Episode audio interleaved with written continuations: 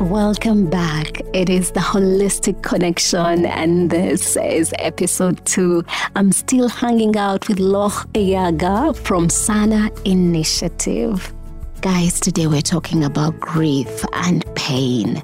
And I just want to borrow words from one of my favorite writers of all times. She's amazing, Glennon Doyle. She says it's okay to let yourself shatter and then you put yourself back together piece by piece.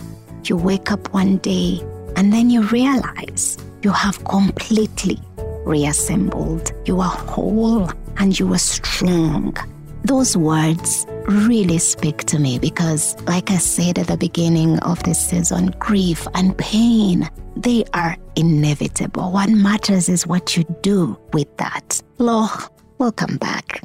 Thank you for having me. We're talking about losing a loved one, which is grieving. But there are so many things, whether it's breaking up with somebody that you loved and they're no longer with you. That that's some a form That's- of loss grief. and grief. And you know the interesting thing when I was preparing to have this conversation, a girlfriend of mine who's going through a breakup um, was like, uh, you know, um, I'm experiencing half the things that you're talking about. And I had to explain to her that's because you're grieving. You're in that process of, there's this thing, you know, there's this person that the exact same thing, like you said earlier. So there's no interaction, Mhm. right? Mhm. That love is no longer being watered and nurtured. Going back to what I asked before, what are some of the tools that somebody can employ, that somebody can have as a back pocket, you know, pull out manual, you know, is there anything like that? And I know grief, pain, loss, all that is personal, but perhaps there's always a starting place. Mm. When that memory hits you, and instead of like, do your power move, yeah? do some walking. Do, instead of doing that, are there more healthy ways to learn maybe to embrace those memories with grace and not freak out? When it comes to health, it's no one size fits all. Mm. Never. It's interesting how for people who have like gastric ulcers, yeah, when they have a crisis or they're unwell, people will tell them, drink milk. Yeah. Eh? But we should, we should drink milk. But probably this person is also lactose intolerant. Yeah. Yeah? Mm. They cannot drink milk. You're killing So you're them telling them more. to kill themselves. you're killing them a little more. See what I mean? yeah. So just to say, when it comes to health, there's never one size fits all. Yeah. And probably to link it to what you just asked, tools and healthy ways of coping with not knowing what to do with so much love that you have within you. Yeah. You kind of feel lost. Mm. Uh, you're grieving. Yeah. I guess the first thing that we need to understand is that you asked earlier, why do we not even say we're grieving? Why do we say It is such a hard lost thing. my job? I Yeah. lost my grandma. None of us is used to a forever kind of loss, which is why, even though the concept of losing is familiar, Mm. because, you know, you lose this, you lose that, you know. No, some things are very trivial. If I can allow myself to use that word. And as we grow old and as we grow fonder of some people that we love and some things that we do that we are passionate about and we can't do them no more or we cannot love them no more in a physical form. So we don't want to say we're grieving because it means what it means. Yeah. You're accepting that. It that- means we are accepting Mm. that, oh snap, actually, this is forever. So the go to is I lost because lost feels temporary. And even for the person who's gonna hear that, Mm. it's more like we're saying it to ourselves, but also to the other person, so that we don't shock them that much. We don't put them in that situation Mm. where they feel like they're grieving with us, Yeah. Yeah. you know? So it's more of, you know, I lost this person. But there's also shame that comes with being vulnerable, Mm. you know? No one tells you that being vulnerable is actually a good thing. It's actually strength. everyone will tell you, no, man, like, no, I don't like the idea of being vulnerable. Mm, Don't make me cry. I don't like being vulnerable. Yes. People will say things like that. Mhm. I don't want to be perceived as weak. that's when you asked, what do you mean? How do you understand vulnerability? Why are you not okay with being vulnerable? They'll tell you, no, man, it's being weak. I don't want to Yeah. be weak. Yeah. You know, We've been conditioned to perceive it as such. to perceive it as such. Mhm. Now, someone is grieving their parent, for example, or their child.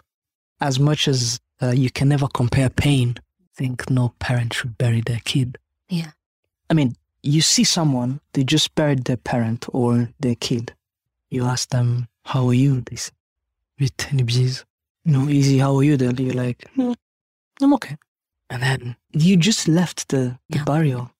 And the answer is, um, Is I'm okay. what is that? You know?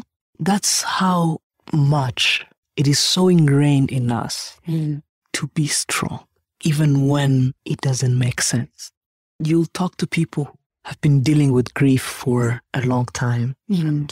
grieving this person for a long time, and then they come to you and never thought I would be weak and need someone to actually talk to. And then you're like, what do you mean? And then they tell you, no, I had to be strong for myself, for my parents, for my siblings, for my neighbors, for my, Mm. you know? For everybody else. And if you're doing family therapy, you hear the same thing is being said by everyone in the family. I have to be like- strong, so and so. Okay, so you guys all decided you're going to be strong for each other, you know? And then what you see later is that the same people who decided they're going to be strong for each other are collapsing at the same time. And that brings me to a question collective healing. We tend to want such a misguided uh, concept. Yeah. I'm strong for you. I'm strong for you versus can we heal together? And is there a lesson that we can borrow from Rwanda? Because going through what our country went through during the 1994 genocide against the Tutsi, the decision that we're going to embrace what has happened to us. We are going to carry this love that we had for the people that we lost with us, and we're going to celebrate them every year for as long as we're going to embrace this grief. It's going to uh, define us in the most beautiful way.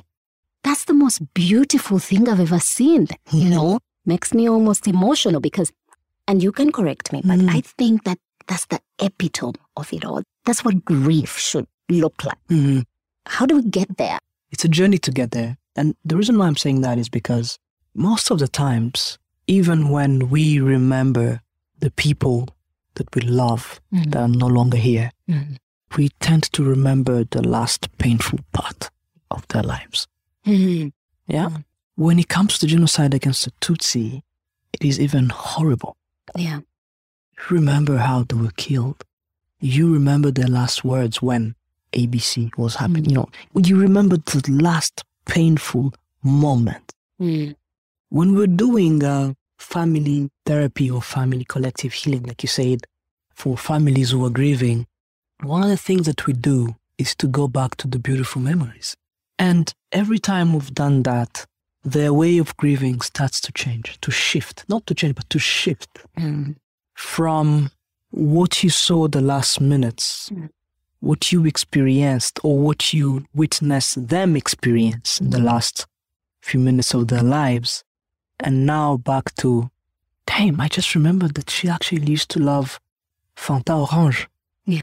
You know? Whenever she would listen to this song of Oliver Ngoma, Yeah. she would, you know, start dancing, you know. Um, whenever uh, he would be driving our kids to school in the morning, he would play RFI and he would be just joyful, Mm. you know. Those moments rekindle that love in a non painful way. And now you kind of opened that box of beautiful memories Yeah.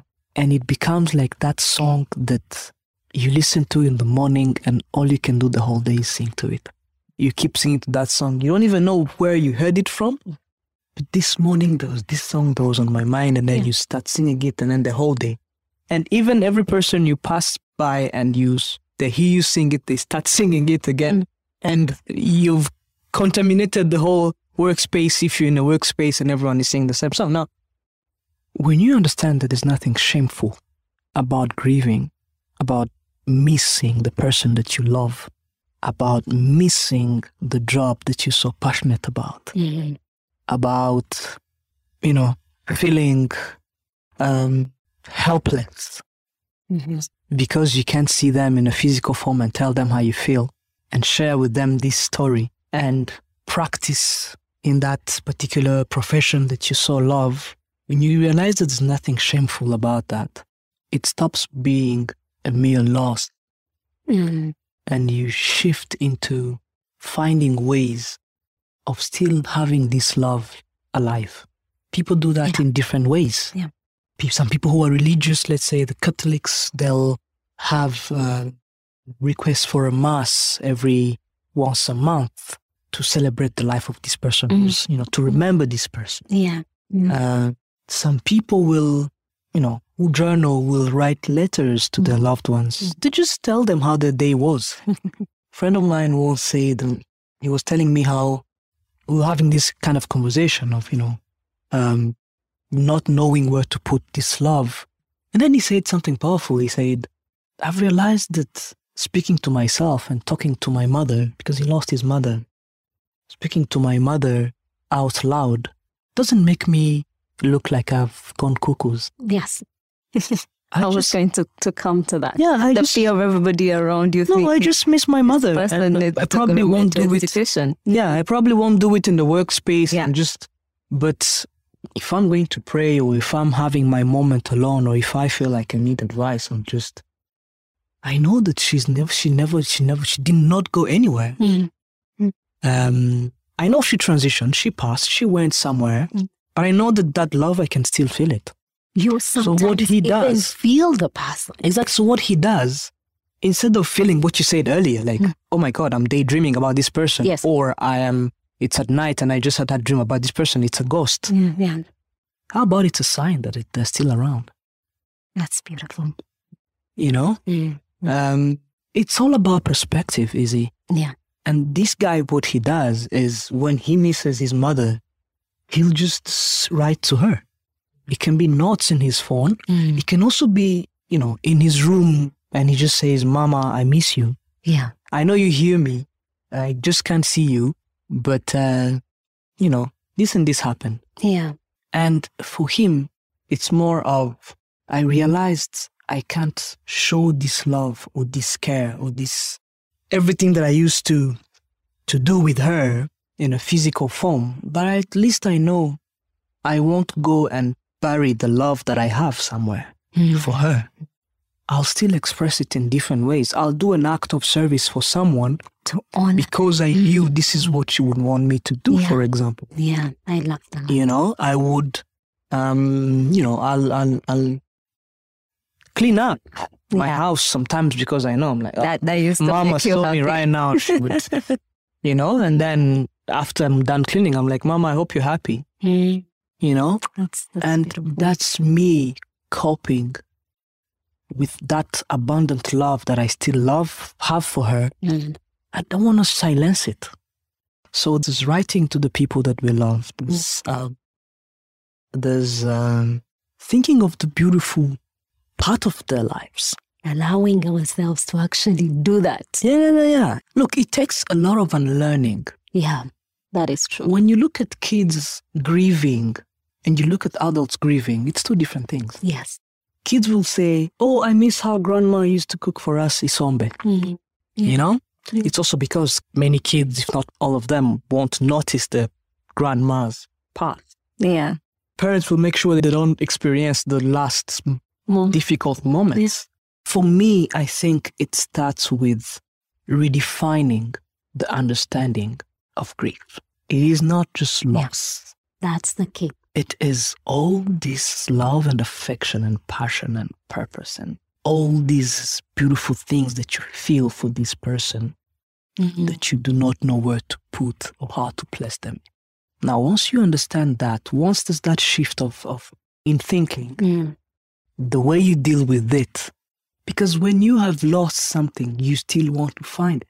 Yes.